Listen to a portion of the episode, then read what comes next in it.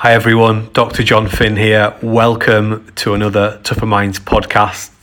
We're currently in the midst of the 2020 European Championships and it's getting to the business end of the competition. We know that these final games are going to be really tight and that penalties will probably play a role in deciding some of the outcomes of some of the games. So I thought I would dedicate a podcast to thinking about performing under pressure. This is something that I've been interested in for a very long time, having um, spent a long time playing golf, being a, a kicker in, in rugby league and rugby union. Um, then going on to help athletes to perform un, under pressure. And there are many many stories I could tell here from working with the PGA uh, to working, you know, with with athletes that are having having to ultimately face the highest levels of pressure and hit golf balls and kick rugby balls and, and, and score penalties. But one story I want to focus on is that of Jonny Wilkinson I've never worked with Jonny Wilkinson directly, but one of my students, who was also an international uh, goal kicker for Wales, in fact, uh, rugby and didn't, didn't play many um, international games for Wales, but he played a few. At the end of his career, he was playing uh, professional rugby close to, or for a team that was strongly connected to a university that I was working for. And he was doing a dissertation all about routines, performance routines for the elite rugby players, rugby union and rugby league. And he was interviewing them about their pre shot routines, if you like and this this was a an area I was really interested in. And I developed this thing called the pre-shot training program as part of my work for the Professional Golfers Association. And this is something that I would I'd use with that guy um, for himself and also some of the the, the rugby uh, goal kickers he was coaching. But he essentially interviewed Jonny Wilkinson for a few hours all about his his routine and, and what he did. And I, I found this really fascinating because unbeknown to many people, Johnny Wilkinson hasn't always been fantastic under pressure. We, we think of him now as the guy that we would go to if, if he was still playing professional rugby under pressure. He was the guy that never missed. But in fact, he did miss, um, and he couldn't always do it. And if anyone's ever seen any footage of the uh, England Rugby Union tour from 1998 to Australia, that was labelled the tour from hell because it, the performances were so bad. It was one of Clive Woodward's first tours, if not his first tour, as the England Rugby Union manager. And it featured a young Jonny Wilkinson and the first time he'd started a full international for England. He was the, the fly half and he, goal kicking was his responsibility. And I don't think he made uh, a kick, a successful kick, all, all the way throughout the game. It was a bit of a nightmare for him. He was clearly choking under pressure. And obviously, he, he went and he worked on this game, on, on this part of his game. And I think what's really interesting when we're thinking about performing under pressure, and let's just let's just take goal kicking or penalty kicking, which are very similar for, for this example, is that we often focus on the physical action so we might put down the ball and then we take three or four yards back and then we run up and we kick the ball.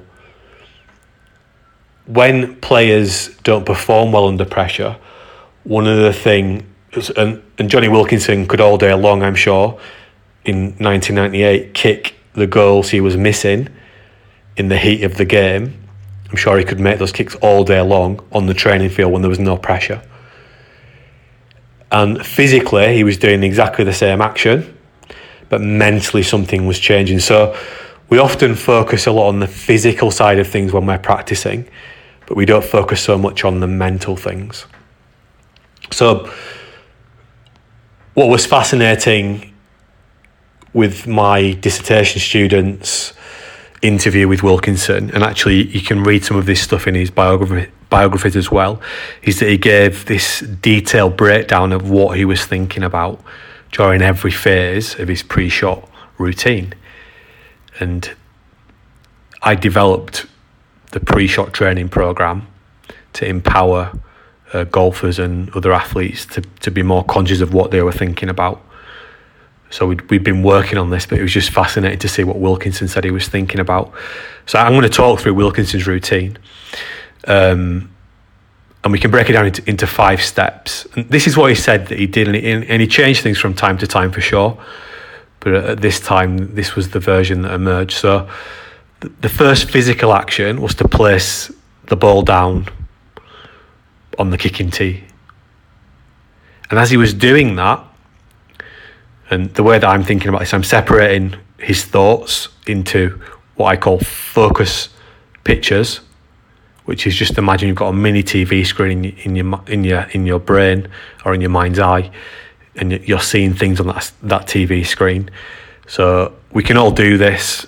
You can all uh, try this little exercise now. So just close your eyes and count how many windows you have in your house or your flat, wherever you live and without any visual stimulus, you can get some rough idea of a uh, of, of how many windows that you've got. You can count those up. You can picture what your parents' faces look like, what your children's faces look like, what some of the England football teams uh, player players' faces look, look like, maybe. So we, we we can do this thing called mental imagery. Some of some of us can do it better than others, but we can all get this kind of vague uh, at least a vague mental image in our mind. And we can use that to help us to control our thinking. So that's focus pictures. The other thing is focus words. So we're always talking to ourselves. If you don't think you're talking to yourself right now, notice how you're saying to yourself, I'm not talking to myself. I don't speak to myself. That is going on all the time. In sports psychology, they call it self talk. I call it focus words. So we can use focus words and focus pictures to help us to control our thinking so that we can start to make our thinking as consistent as our physical actions. So let's go back to the Wilkinson routine. So the physical action, for the first one, he reports is placing the ball down on the kicking tee, teeing the ball up if you like. And he talked about as he was doing that, he was seeing the best kick that he'd ever made from that position. So that's what he was playing in his mind's eye on that mini TV screen. We're calling that the focus picture. And he was saying to himself, Come on, you can do this. So, so it sounds pretty logical, right? We don't want to be thinking about missing a similar kick from that position. And we don't want to be saying to, us, to ourselves, Oh no, oh no, this is going to go badly. Oh no, I can't do this.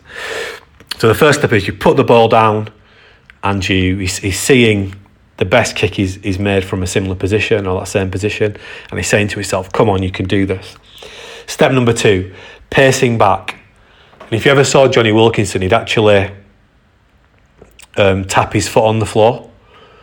And as he was doing that, he was imagining that his foot, this, so this is focused pictures, imagine his foot was like a, a block of concrete, so that when he kicked the ball, it would be solid and powerful. And he was saying to himself, concentrate, hard foot. So again, you don't want to be pacing backwards and getting yourself into position and, and seeing the ball missing um, the target. And you don't want to be saying to yourself, oh no, this is, oh no, this is a long, oh, this is a difficult one. So taking control of the thinking with focus words and focus pictures. Step three, you would we'd see Wilkinson cupping his hands. And actually, Wilkinson kind of pioneered these quirky little movements. Some people call them triggers. Um, and lots of other people started to copy and model this. But they weren't always, I would say, modelling and copying what he was thinking about, because obviously that was far less tangible. But as he cups his hands, he's actually imagining a shield popping up around him to block out all the noise and all the distractions and saying to himself, concentrate. So again, not letting the limbic regions of his brain and all that threat detection stuff that, that we're wired to do, not letting that dictate what he was thinking about, but really taking control of it.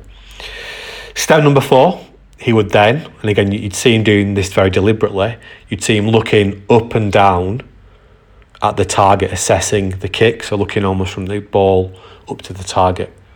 And as he was doing this, he reported that he was imagining an elderly lady, a little old lady called Doris, sitting behind the posts where he was targeting, and uh, Doris was reading a copy of the Sunday Times.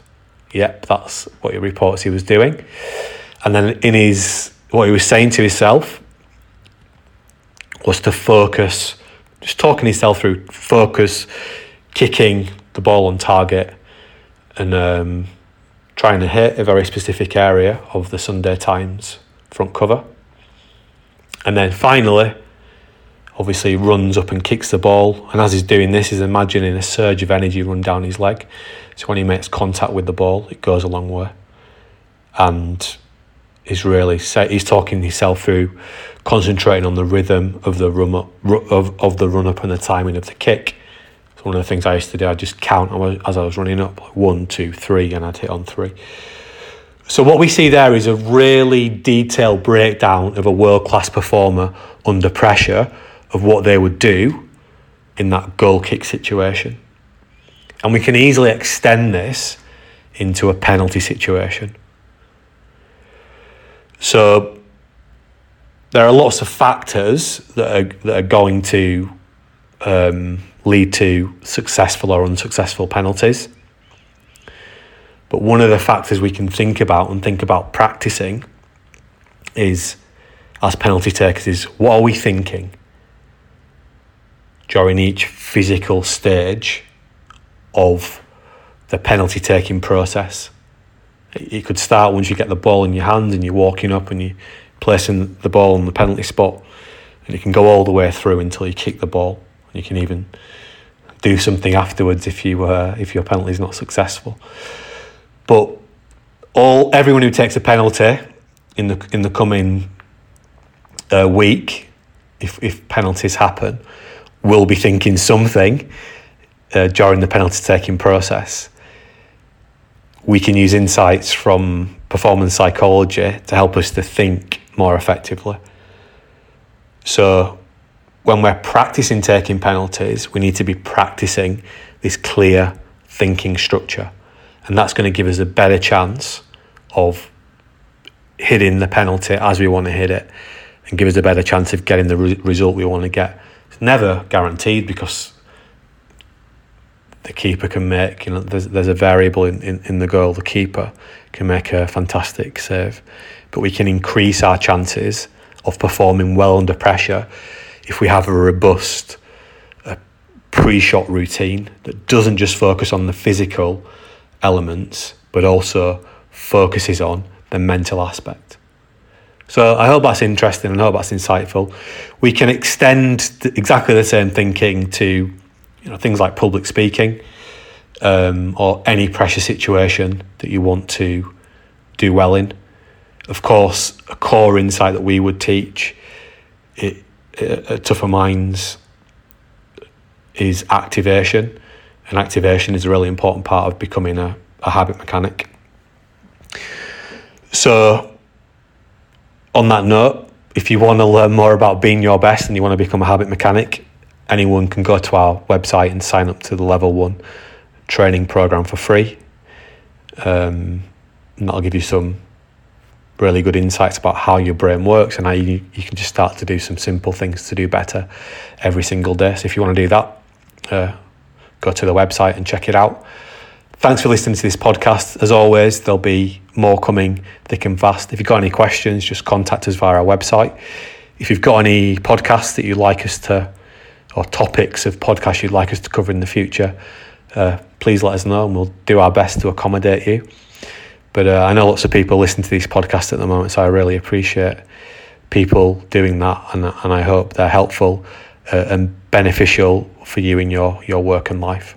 So until next time, stay safe and remember, you're only ever one tiny habit away from being your best.